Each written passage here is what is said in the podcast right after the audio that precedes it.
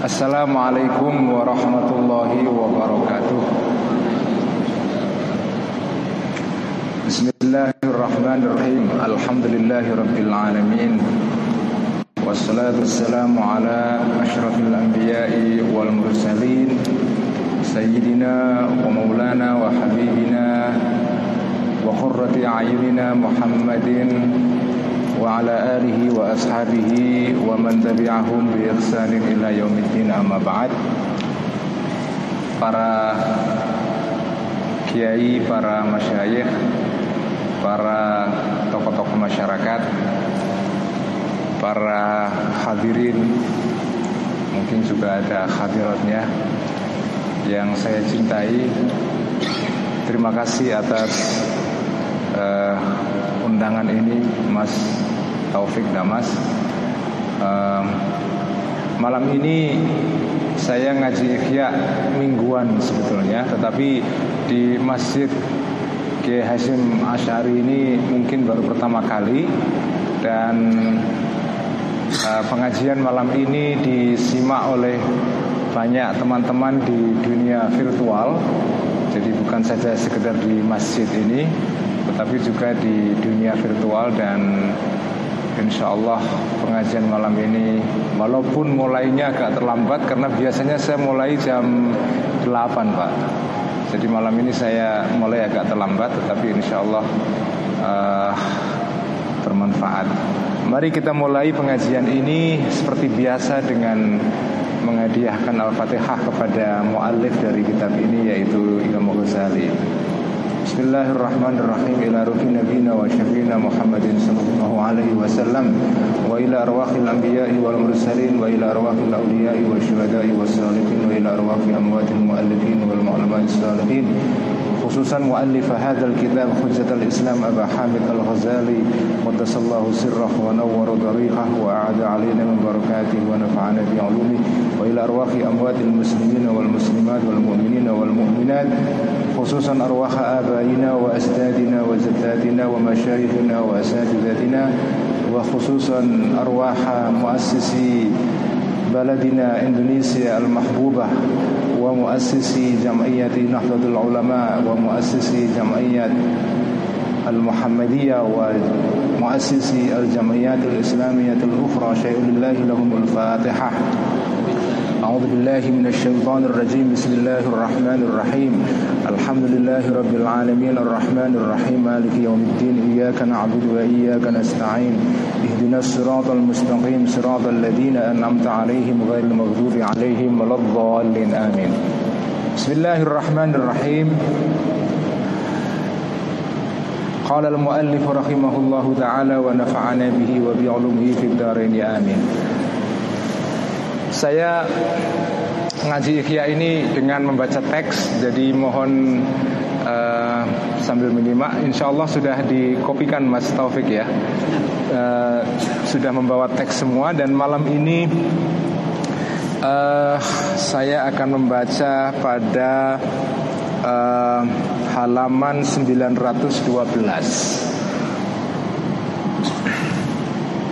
Yaitu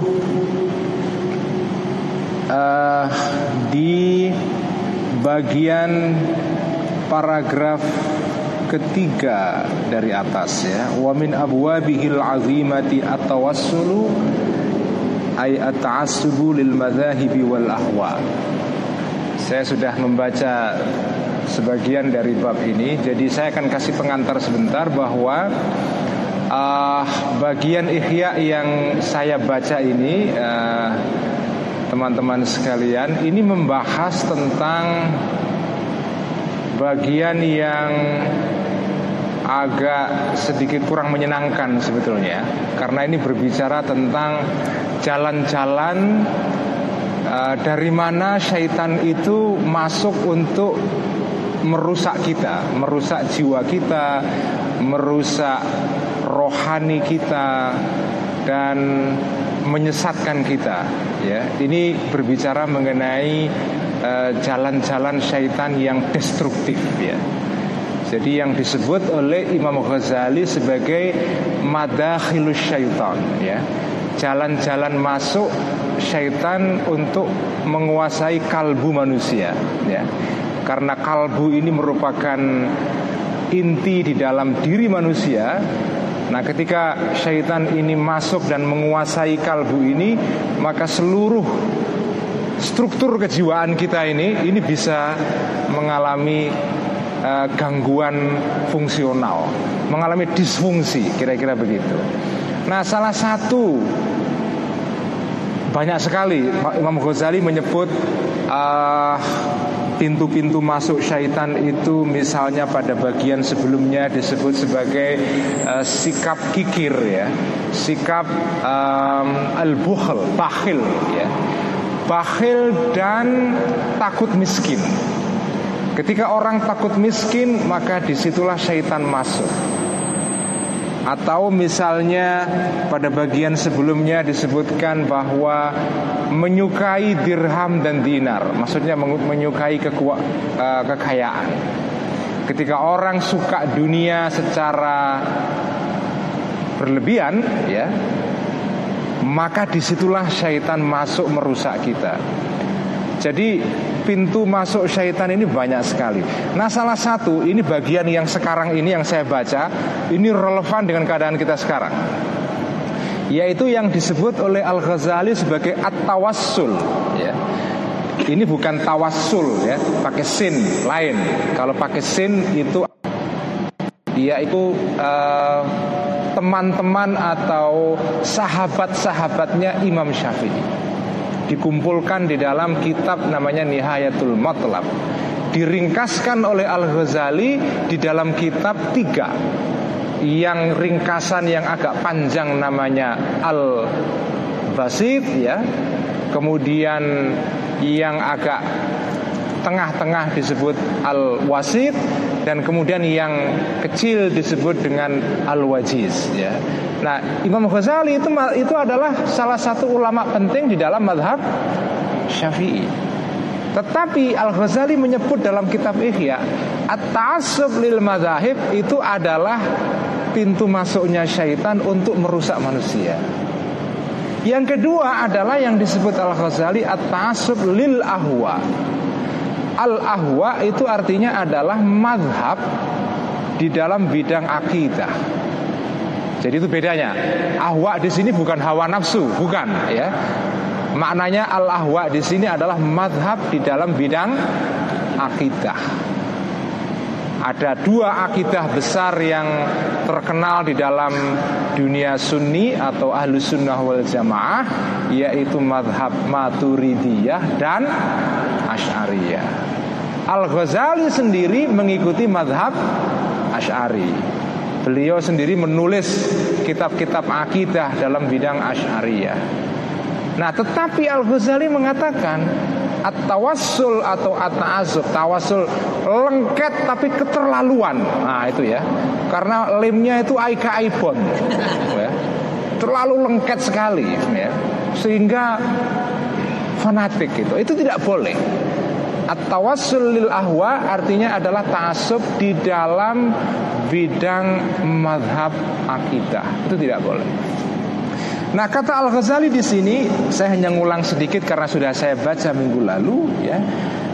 Imam Ghazali mengatakan ta'asub semacam ini wadzalika mimma yuhlikul ubada wal fusaqa ma'an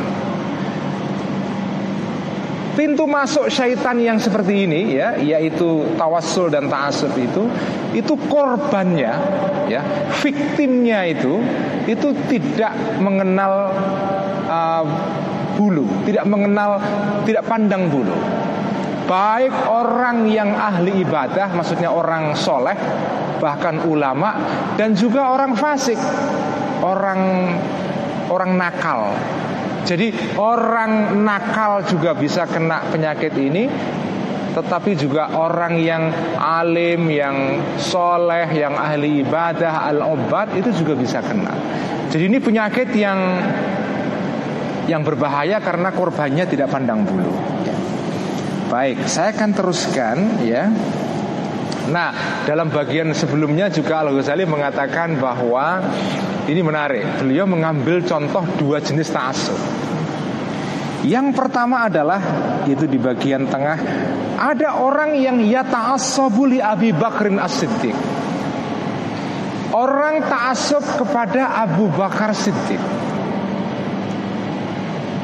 Katanya dia itu cinta Abu Bakar, tetapi kata Al-Ghazali Orang yang mengaku cinta Abu Bakar Tetapi kelakuannya tidak mengikuti Teladan atau contohnya Abu Bakar.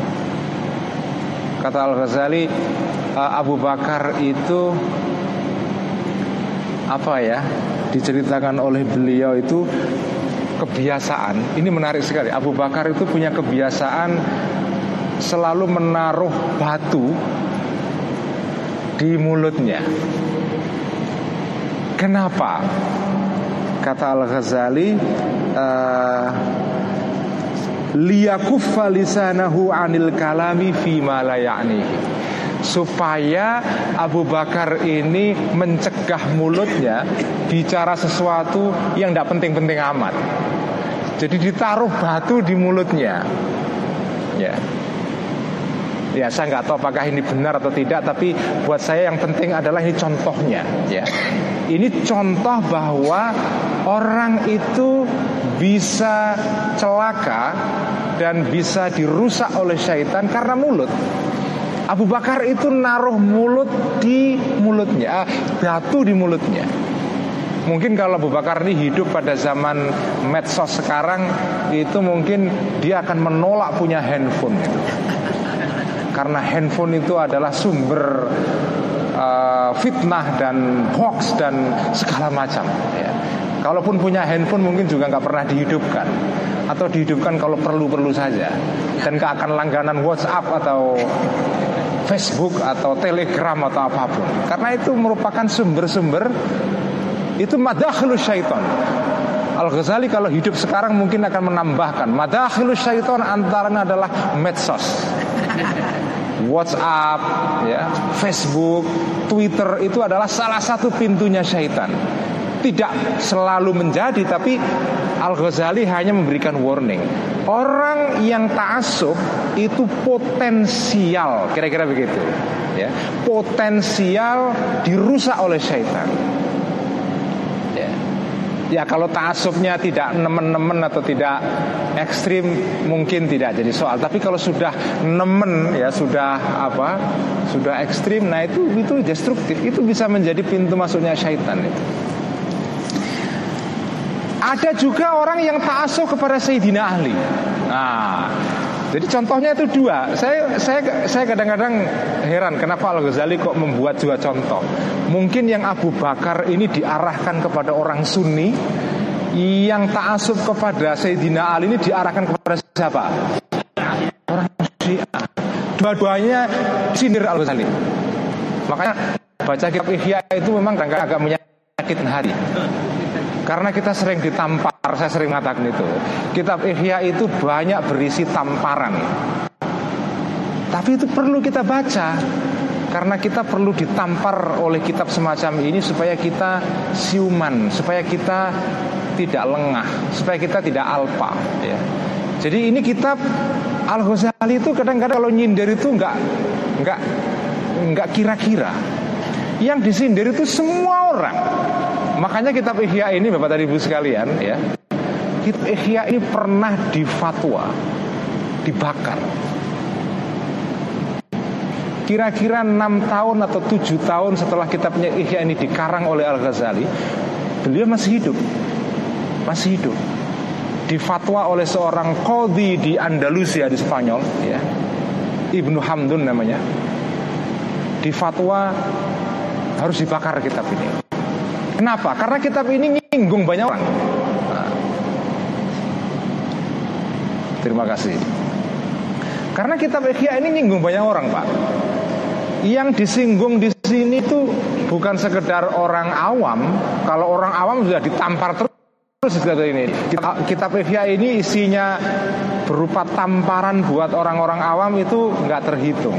Tetapi yang ditampar oleh kitab Ikhya ini bukan saja orang awam tapi juga ulama. Ah ini masalah. yang ditampar oleh kitab Ihya ini dikritik maksudnya ya. Itu bukan saja orang awam tapi juga ulama. Nah salah satu ulama yang paling banyak dikritik oleh Al Ghazali adalah siapa? Ulama fikih. Makanya ulama fikih banyak ketika itu ya tersinggung dengan kitab ini sehingga dibakar jadi jangan mengira bahwa Al Ghazali itu hanya mengkritik para ahli filsafat. Ya kan? Yang terkenal kan Al-Ghazali mengarang kitab Tahafutul Falasifa. Isinya kritik kepada filsafat. Tapi Al-Ghazali tidak hanya kritik ahli filsafat.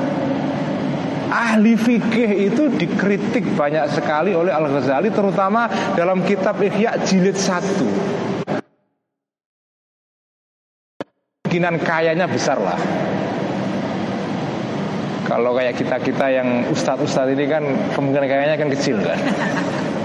Tapi kalau lawyer ini kemungkinan kayanya itu itu besar sekarang ini. Pada zaman itu ahli fikih karena fikih itu ilmu yang dibutuhkan oleh negara ketika itu itu besar sekali. Nah, Al Ghazali pada saat hidup itu Imam Ghazali menyaksikan ya, banyak sekali ulama-ulama yang memperdagangkan ilmunya. Tidak semua ya, tidak semua, tapi ada yang memperdagangkan ilmunya untuk mencari aljah kedudukan dan kedua adalah dunia. Jadi itu yang dikritik oleh Al Ghazali termasuk ahli fikih. Nah jadi Imam Ghazali menyebutkan ada orang yang ia ta'assobu aliyin Merasa atau mengaku cinta ta'assub kepada Sayyidina Ali Tetapi dia e, tidak mengikuti contoh Sayyidina Ali. Pada minggu yang lalu saya membaca Sayyidina Ali itu suatu ketika pergi ke pasar. Satu ketika pergi ke pasar beli baju seharga tiga dirham. Pada saat beliau sudah menjadi khalifah presiden. Nah presiden kok beli baju cuma tiga dirham itu kan kecil banget itu kan murah banget. Nah tapi karena yang beli Sayyidina Ali mungkin pembeli, eh, penjualnya agak sedikit sungkan kan? Walaupun beli Sayyidina Ali cuma uang punya tiga dirham Mungkin pembeli penjualnya kasihan kan? Dikasih baju yang bagus. Nah baju yang bagus itu dipakai Sayyidina Ali Sampai tangannya itu apa eh, lengannya Apa namanya lengan ya? Lengannya itu melebihi ukuran tangannya. Apa gelembiar-gelembiar kalau orang Jawa bilang Nah zaman dulu itu raja itu pakaiannya itu selalu begitu. Pakaiannya ke bawah itu kaki sampai lebih melebihi kaki sehingga kalau jalan itu nyeret-nyeret sambil nyapu jalan. Lalu tangannya juga melebihi ukuran tangannya Menunjukkan bahwa status sosial dia ini tinggi Bangsawan. Kalau yang baju pas Ini ini baju orang biasa ini ya. Tapi kalau bajunya itu melebihi ukuran badan sampai nyapu tanah, itu menunjukkan uh, kelas sosial. Dengan kata lain itu kesombongan kelas sosial. Sayyidina Ali beli baju tiga dirham, dapat baju yang seperti itu. Lalu dia diterima bajunya, Kemudian dia minta gunting kepada pembeli penjualnya itu. Saya minta gunting. Lalu baju itu digunting, tangannya di, eh, lengannya digunting sampai seukuran apa ini? Pergelangan tangan. Ar-rashu, ya, pergelangan tangan. Karena Sayyidina Ali, Imam Ali ini walaupun dia khalifah, dia tidak mau kelihatan sebagai orang yang penguasa. Dia tidak mau. Saking tawaduknya, saking apa? Uh, rendah hatinya Sayyidina Ali. Nah ini orang-orang ada yang mengaku mencintai Sayyidina Ali Tapi perilakunya setiap hari arogan Tidak menunjukkan kesederhanaan Jadi bohong semua itu ya, Bohong semua Artinya beginilah Ada banyak orang yang mengatakan cinta kepada kiai Tetapi perilakunya bukan dia berlaku ya. Itu yang dikritik oleh Al-Ghazali di sini Jadi lebih baik tidak usah ngaku-ngaku cinta kiai atau cinta ulama, tapi perilakunya ulama. Daripada bikin spanduk besar-besar cinta ulama tetapi perilakunya bukan ulama toh? Ya, begitu. Ini, karena ini ini Al Ghazali saya tidak tahu. Baca kitab Ihya, ini kitab Ihya itu ditulis sudah hampir seribu tahun yang lalu. Tapi kok ya dibaca sekarang ini kayak kemarin sore. Kadang-kadang keterangannya itu nyinggung-nyinggung keadaan sekarang. Padahal Al Ghazali sudah hidup hampir seribu tahun yang lalu. Karena kitab Ihya ini memang isinya itu menyangkut perilaku manusia yang di zaman kapan pun itu ya sama. Saya sering mengatakan manusia itu secara teknologi itu maju pesat sekali. Sekarang ada handphone yang luar biasa canggihnya. Konon katanya handphone yang kita pakai sekarang ini yang paling murah sekalipun itu dari segi, segi teknologinya itu lebih canggih daripada komputer yang dipakai untuk meluncurkan Apollo pertama untuk naik ke bulan. Itu lebih canggih daripada komputer yang dipakai pada zaman tahun 50-an yang apa pesawat Apollo yang diluncurkan di Amerika untuk mengirim manusia ke bulan itu, Neil Armstrong itu.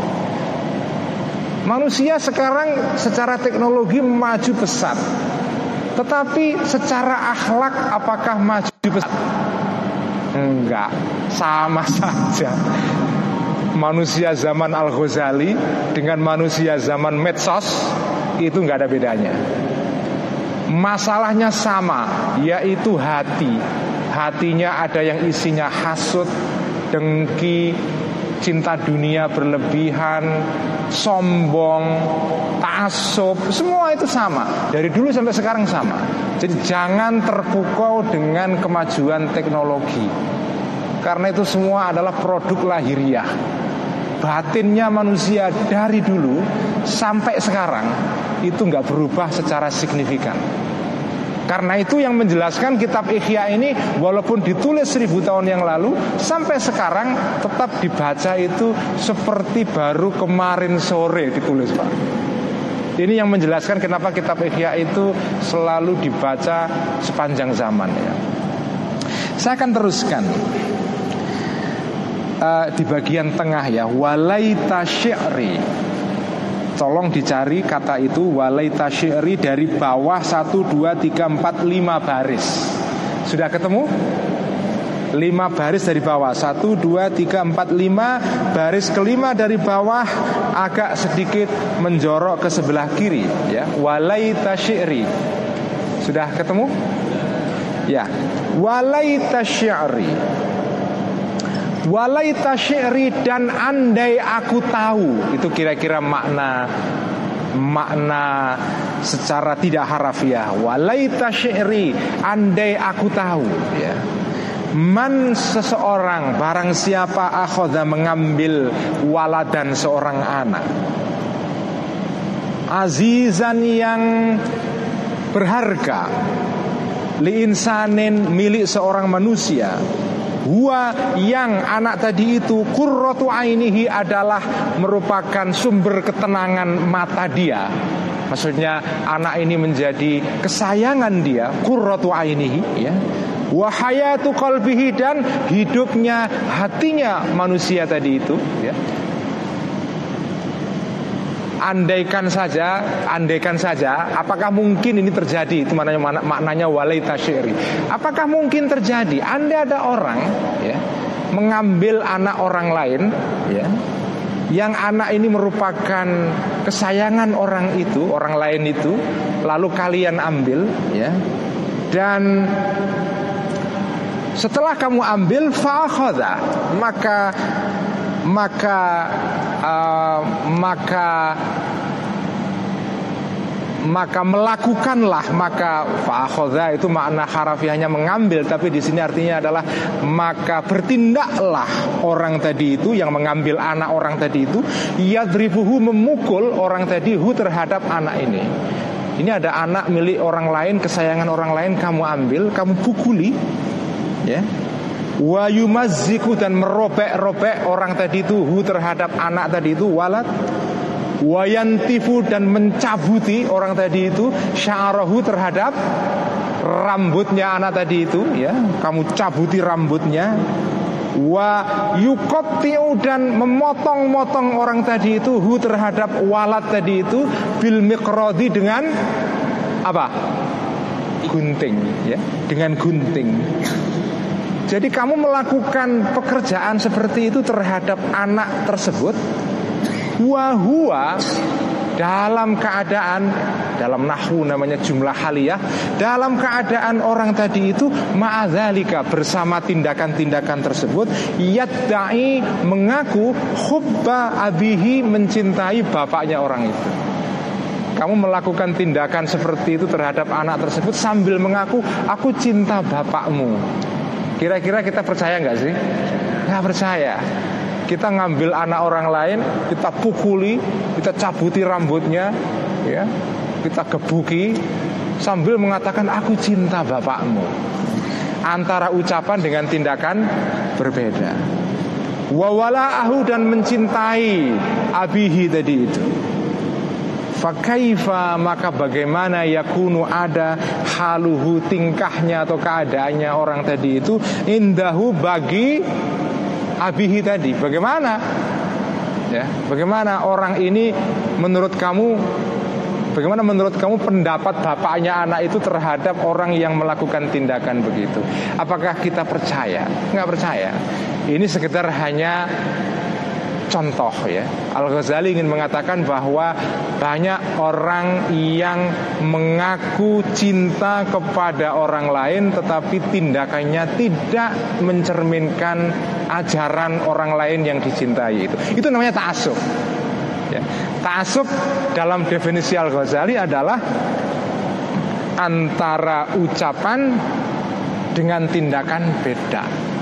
Itu namanya ta'assub wa ma'lumun. Dan dan jelas dan diketahui.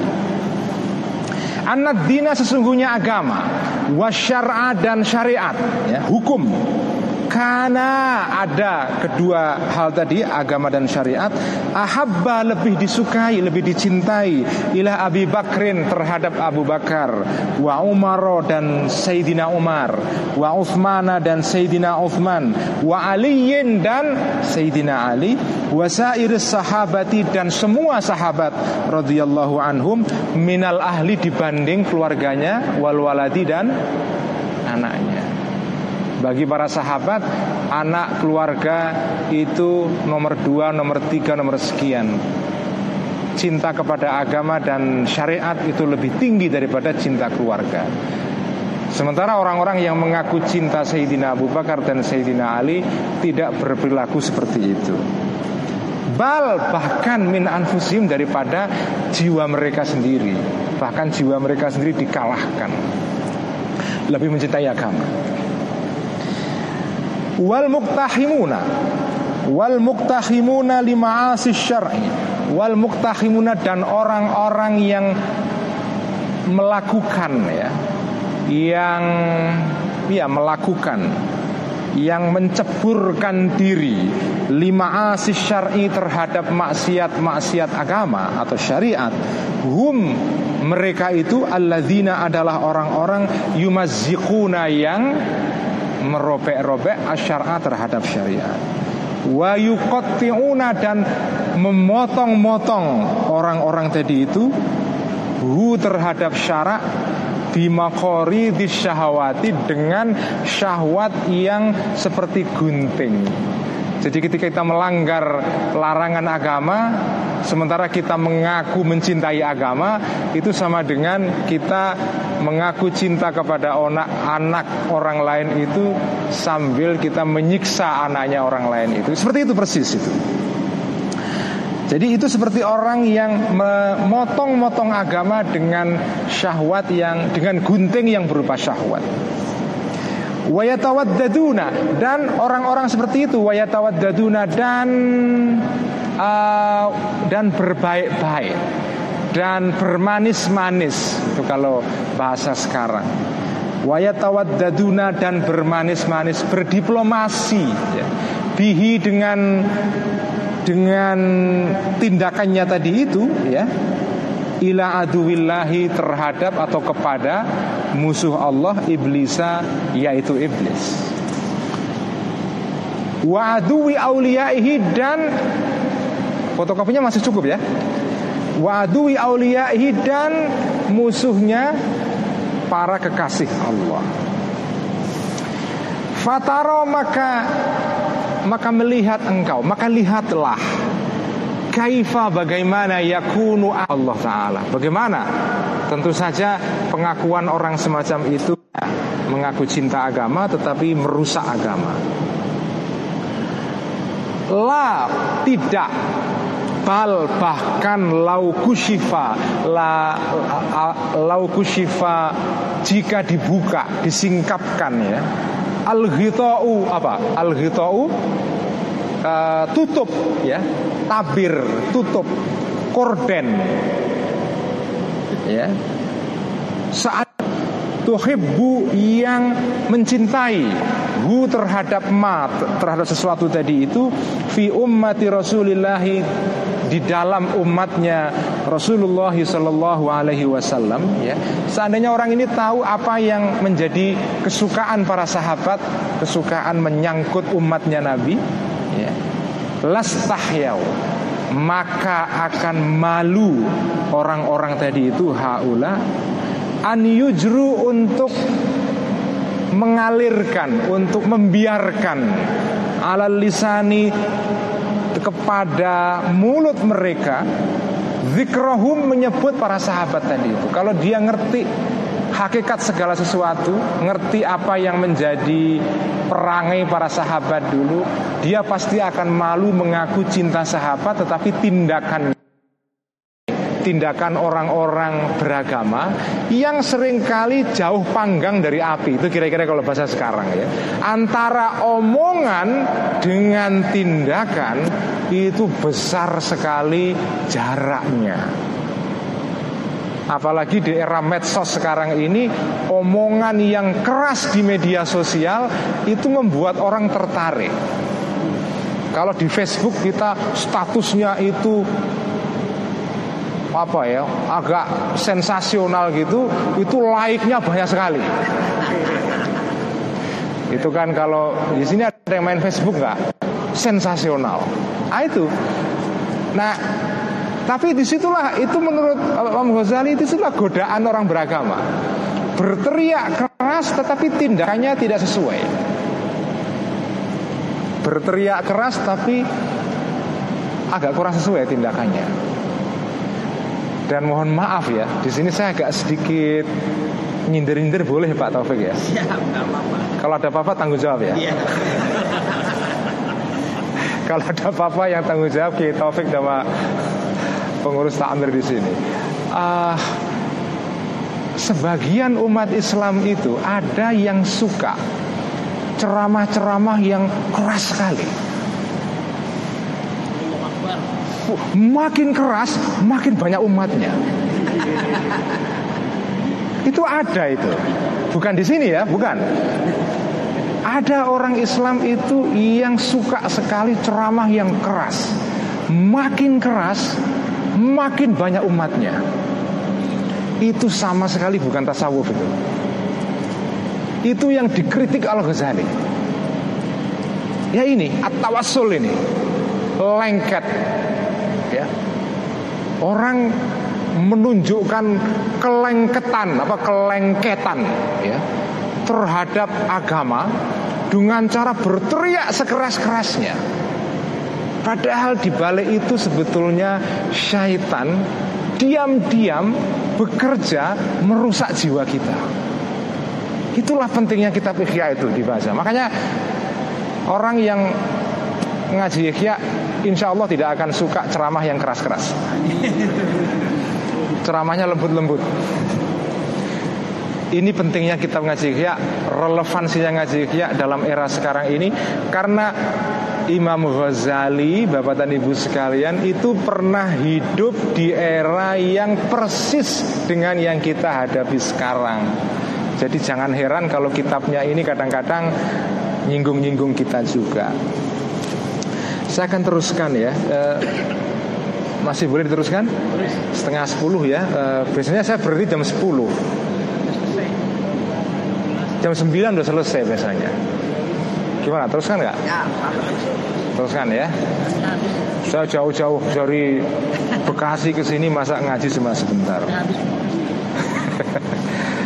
uh,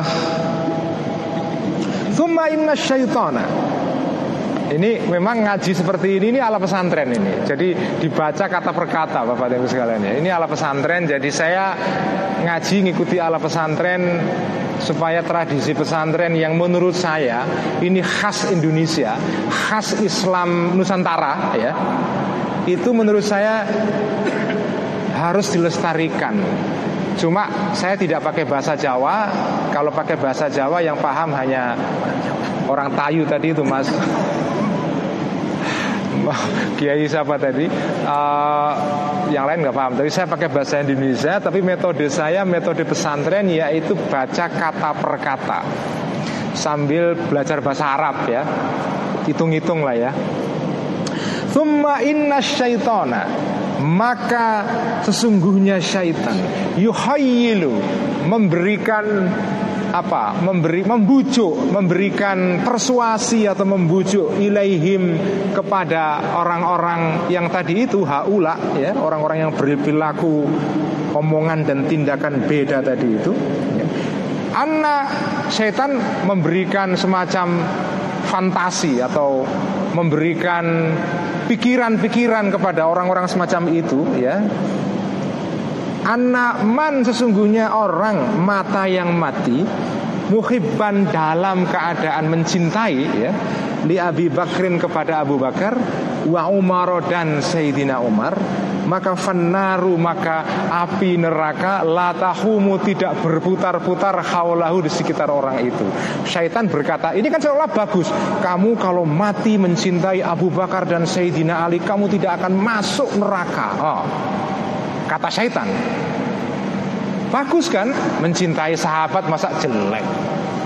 Kan bagus mencintai sahabat. Siapa yang bilang mencintai sahabat itu jelek?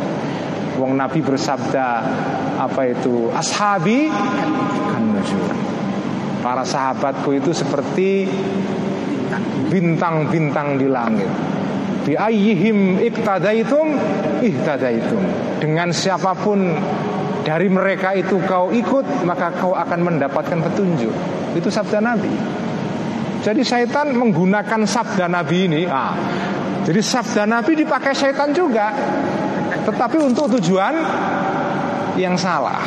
Itu namanya kalau menurut Sayyidina Ali disebut sebagai kalimatu haqqin urida batil kalimatnya atau ucapannya benar. Oh, hadis Nabi masa salah. Tetapi maksud menggunakan hadis itu itu salah. Itu yang dilakukan iblis terhadap orang-orang yang mengaku cinta Abu Bakar ini. Kamu kalau mati dalam keadaan mencintai Abu Bakar, kamu tidak akan masuk neraka. Itu namanya tahyil ya. Syaitan memberikan tahyil, memberikan fantasi ya. Maksudnya angan-angan. Wa dan memberikan angan-angan atau tahyil syaitan tadi itu ilal akhori kepada orang lain ya. Annahu sesungguhnya Uh, seseorang idza mata ketika mati orang itu muhibban dalam keadaan mencintai li aliyin kepada Sayyidina Ali lam yakun maka tidak adalah uh, alaihi kepada orang tersebut yang mencintai Sayyidina Ali itu khaufun ketakutan. Kamu kalau cinta Sayyidina Ali hidupmu akan bahagia, tidak akan pernah cemas. Nah, itu kata syaitan itu.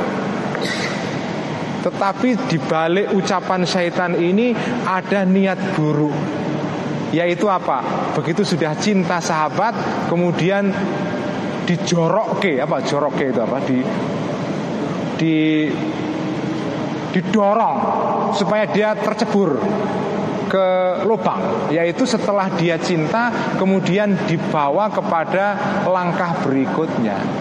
Itu tasuk itu. Jadi apa ya? Saya baca kitab Ihya ini kadang-kadang jadi jadi takut sekali. Karena begini setelah baca kitab Ihya ini kita merasa bahwa bahkan tindakan baik pun tindakan yang seolah-olah bernilai agama itu bisa syaitan itu memakai itu untuk tujuan lain Makanya harus hati-hati itu itu intinya. Kitab Ihya itu sebetulnya mengajari orang Islam supaya jangan lengah sedetik pun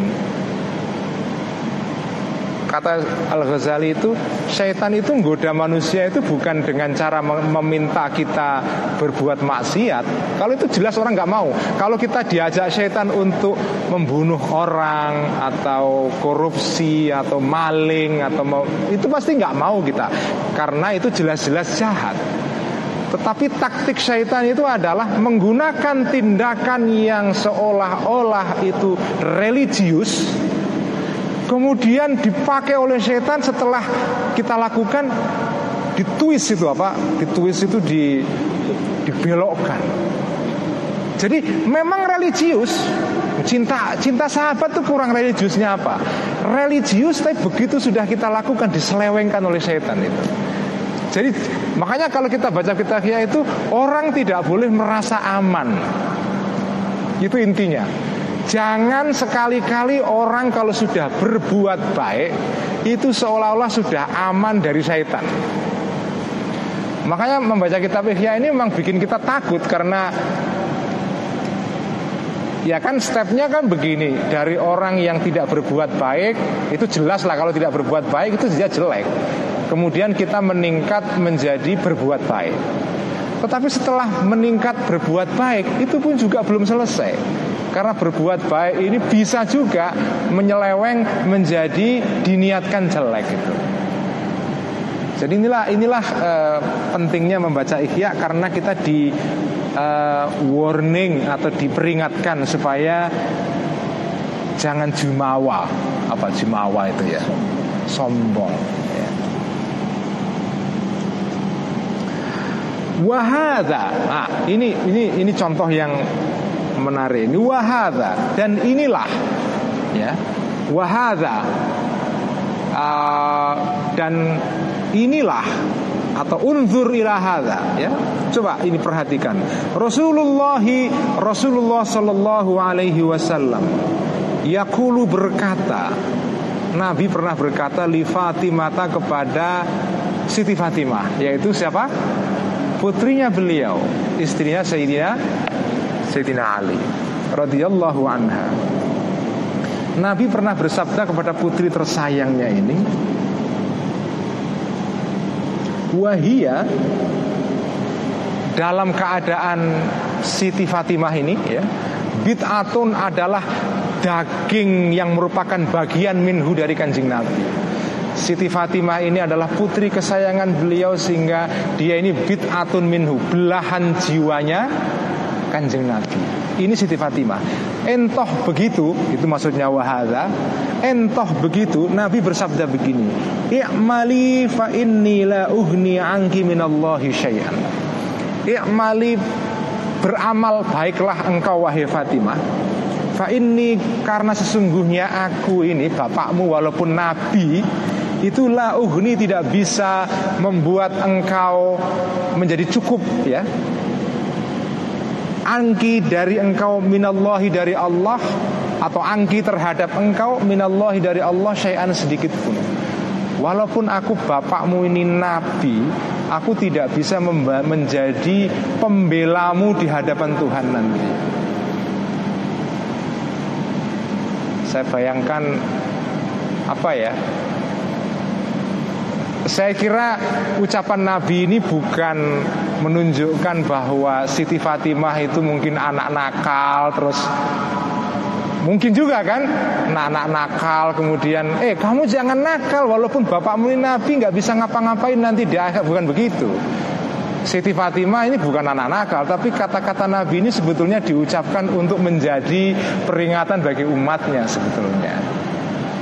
Jadi Bahkan Siti Fatimah pun Nabi tidak bisa ngapa-ngapain dengan kata lain, Nabi ini orang yang mengikuti meritokrasi. Apa itu meritokrasi? Orang yang menilai orang lain berdasarkan kemampuannya, amalnya, bukan karena kedudukan sosialnya atau meritokrasi. Itulah Nabi. Anaknya pun di diberikan peringatan seperti ini. Wahada dan inilah mithalun contoh auratna yang yang memberikan kami aku Al Ghazali hu terhadap misal min jumlatil ahwai dari uh, sekelompok hawa nafsu ya. Inilah contoh-contoh bagaimana hawa nafsu itu bisa menjadi pintu masuknya syaitan dan merusak kita. Inilah contoh-contohnya ini. Wahakata dan demikianlah hukmul muta'assibina statusnya orang-orang yang ta'asub ini baca ini.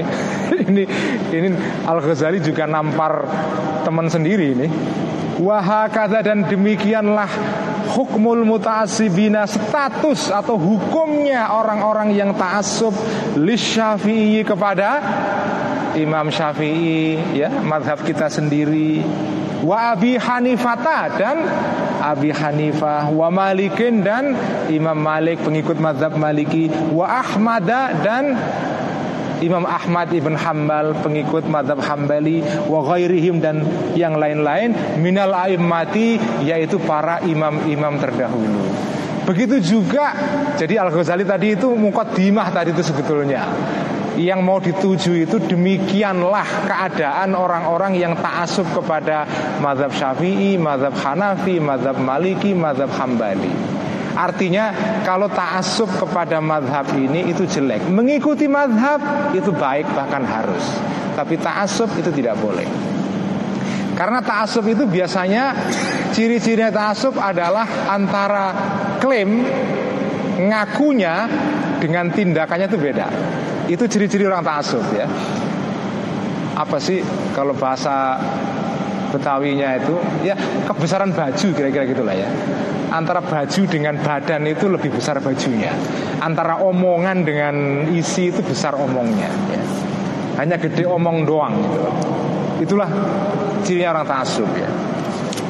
Spekernya lebih keras daripada tindakannya. Nah itulah namanya ta'asub itu Fakulluman maka barang maka si, maka semua orang idda'a yang mengaku madhab imamin mengikuti madhabnya seorang imam wahua dalam keadaan orang yang mengaku tadi itu laisa tidak yasiru berjalan ya. Roti dengan jalannya imam tadi itu fadzalikal imamu maka imam tersebut yang kita mendaku mengikuti beliau itu huwa imam tadi itu khasmuhu adalah apa? Khasmuhu musuhnya orang itu. Barang siapa mengaku mencintai mengikuti seorang imam madhab Tapi kemudian tidak mengikuti perilaku imam ini Maka imam tadi itu menjadi musuhnya dia Yaumal kiamati pada hari kiamat Idyakulu karena akan mengatakan imam tadi itu lahu kepada orang tadi karena imam imam madhab ini nanti di akhirat akan berkata kepada orang itu kira-kira begini kata-katanya karena madhabi al amala dunal hadithi. Karena ada madhabi madhabku ini wahai saudara Taufik ini ya Madhabku ini adalah al-amala tindakan. Dunal hadithi bukan omongan. Aku ini ajaranku adalah amal tindakan Bukan sekedar ngomong. Ngomong tok mengikuti madhab syafi'i Tetapi tidak mengikuti amalnya Imam Syafi'i. Dunal hadithi tidak ngomong bil lisani dengan mulut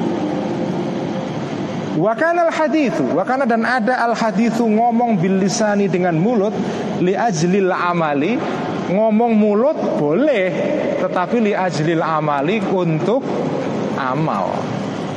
La li ajlil hadayani tidak untuk apa hadayan itu Pak Taufik ya. Hadayan itu ngibul. Nah itu bahasa Betawinya itu. Lali ajlil hadayan ini tidak untuk ngibul. Apa? Hadayan itu uh, Kayak orang tidur ngelindur itu loh. Itu hadayan Yang ngomong tanpa sadar. Itu hadayan Ngibul. Ya. Fama baluka maka fama baluka maka bagaimana bagaimana tingkahmu atau keadaanmu khalafta menentang atau me, ya menentang engkau ni terhadapku ku imam tadi itu fil amali di dalam masalah amal wasirati dan tindakan allati hiya yang sirah tadi itu madhabi adalah madhabku wa maslaki dan tindakanku alladzi salaktu yang melakukan aku aku maksudnya imam madhab tadi itu hu terhadap tindakan tadi itu wa dan pergi aku ilaihi kepada al amal tadi itu ilallahi kepada atau menuju kepada Allah Ta'ala. Thumma da'aita. Kemudian mengaku engkau madhabi ikut madhabku. Kidban atau kadiban dalam keadaan bohong. Ya. Saya tambah sedikit. Wahada dan ini adalah madkholun pintu masuk syaitan azimun yang gede banget. Maksudnya yang bahaya min madakhil syaitani dari pintu-pintu masuknya syaitan kot ahlaka yang telah merusak syaitan tadi itu bihi melalui jalan tadi itu aksarul alimi kebanyakan orang alim. Ini saya kira sumber kenapa kitab Ihya itu dibenci sebagian orang Tadi saya ceritakan pernah di fatwa dibakar dan akhirnya dibakar. Kitab Ihya itu pernah dibakar di pusat kota di Andalusia, rame-rame. Dibakar rame-rame. Kemudian ada seseorang lapor kepada Imam Ghazali uh, namanya Muhammad bin Tashfin yang nanti belakangan akan menjadi pendiri Daulatul Muwahhidin yaitu dinasti Muwahhidin uh, yang ada di uh, Tunisia. Ya di Maghrib ketika itu. Ada yang lapor ke ini ini dongengnya ya ceritanya menurut kitab-kitab. Jadi ada orang yang lapor kepada Imam Ghazali. Ketika itu Imam Ghazali itu tinggalnya di daerah Khurasan di di daerah timur sekali ya.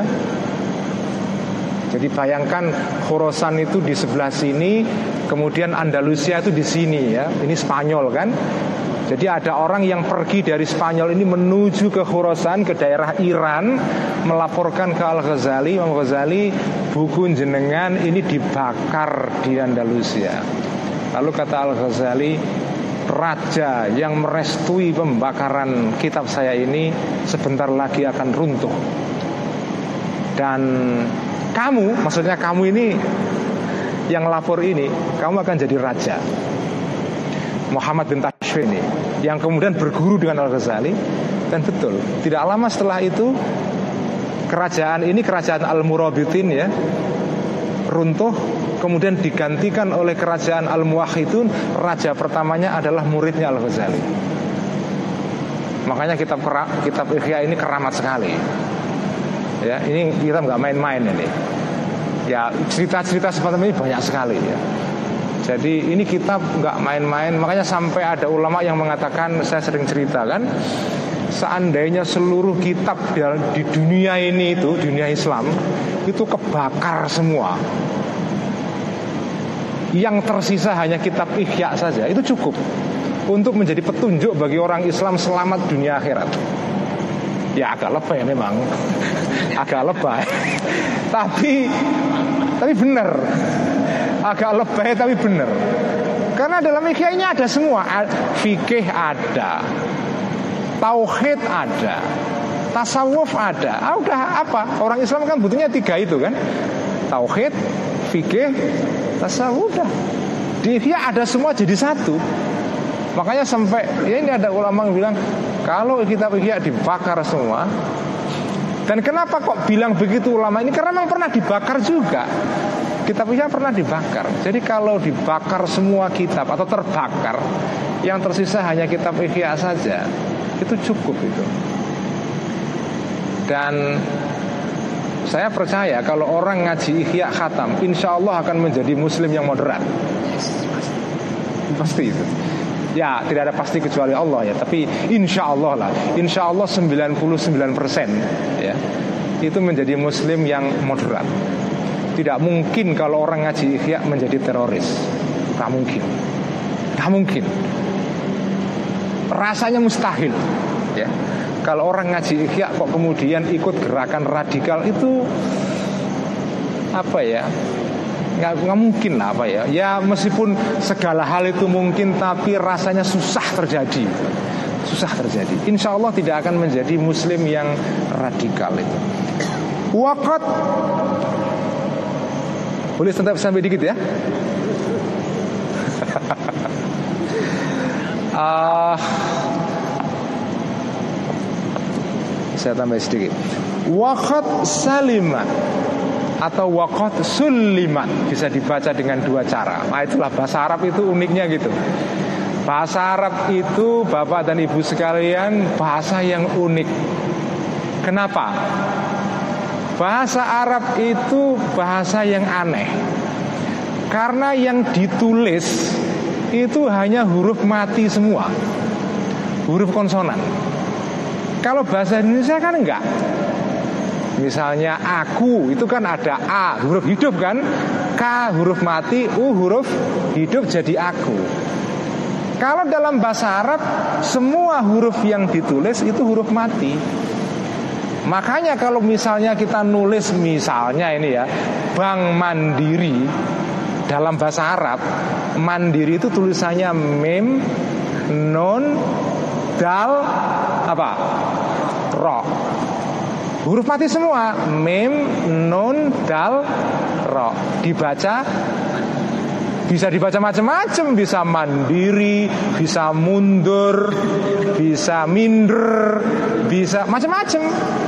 Karena huruf mati dibaca macam-macam bisa. Itulah bahasa Arab. Karena itu ini bahasa sulit sekali.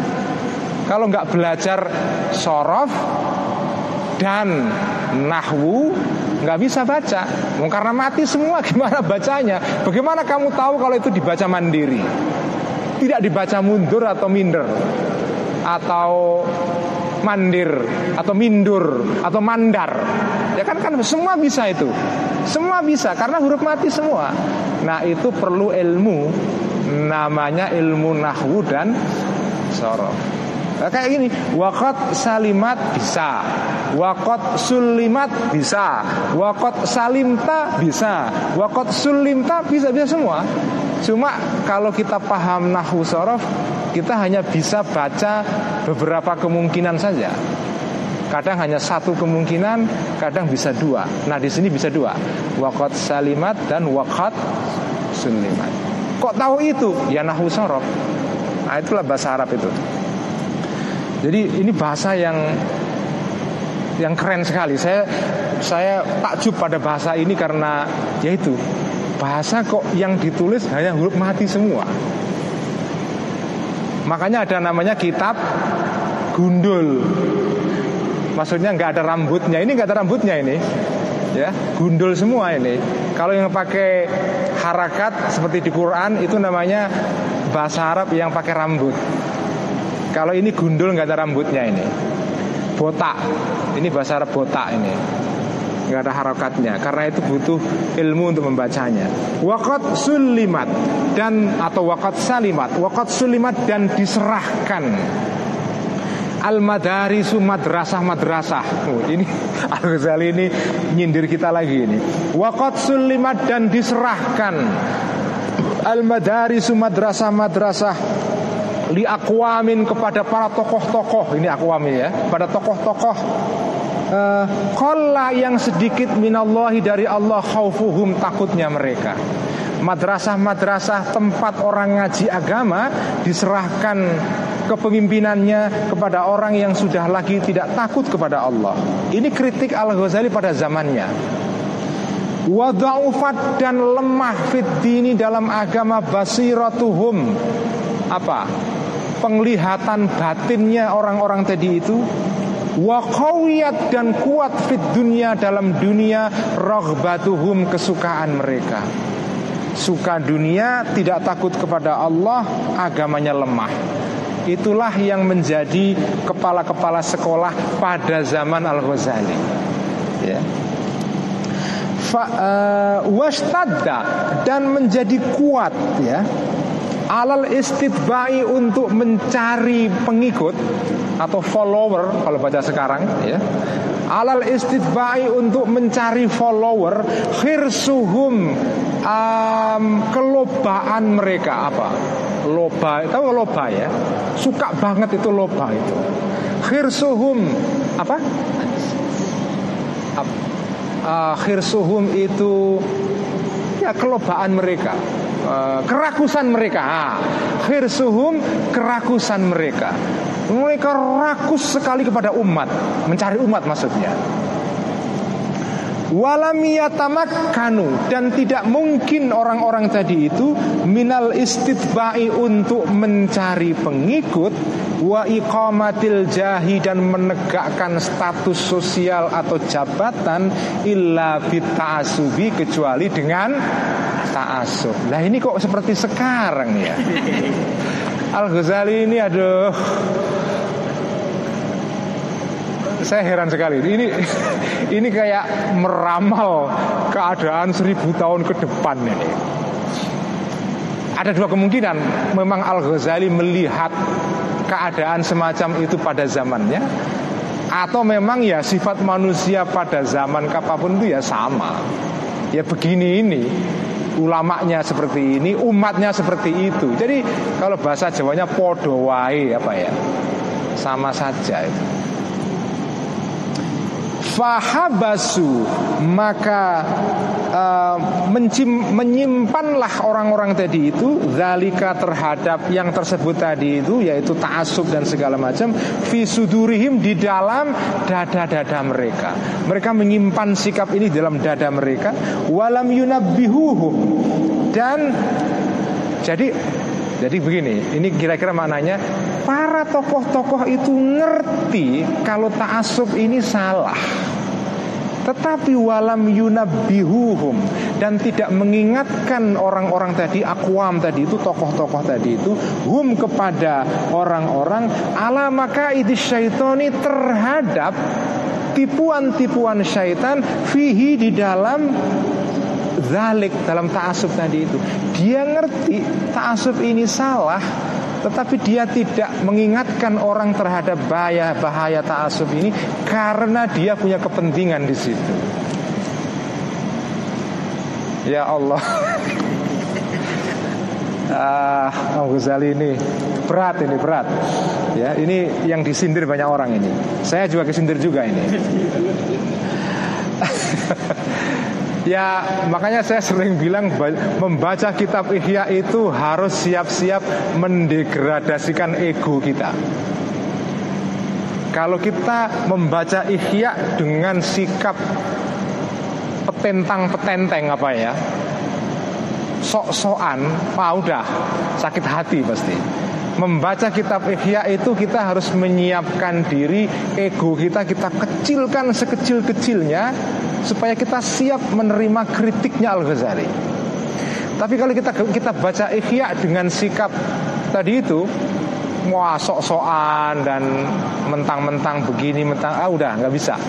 Kitab Ihya harus dibaca dengan sikap hati yang rendah hati, yang tawadu bal nabu ba, bahkan ya sebaliknya. nabu uh, apa itu?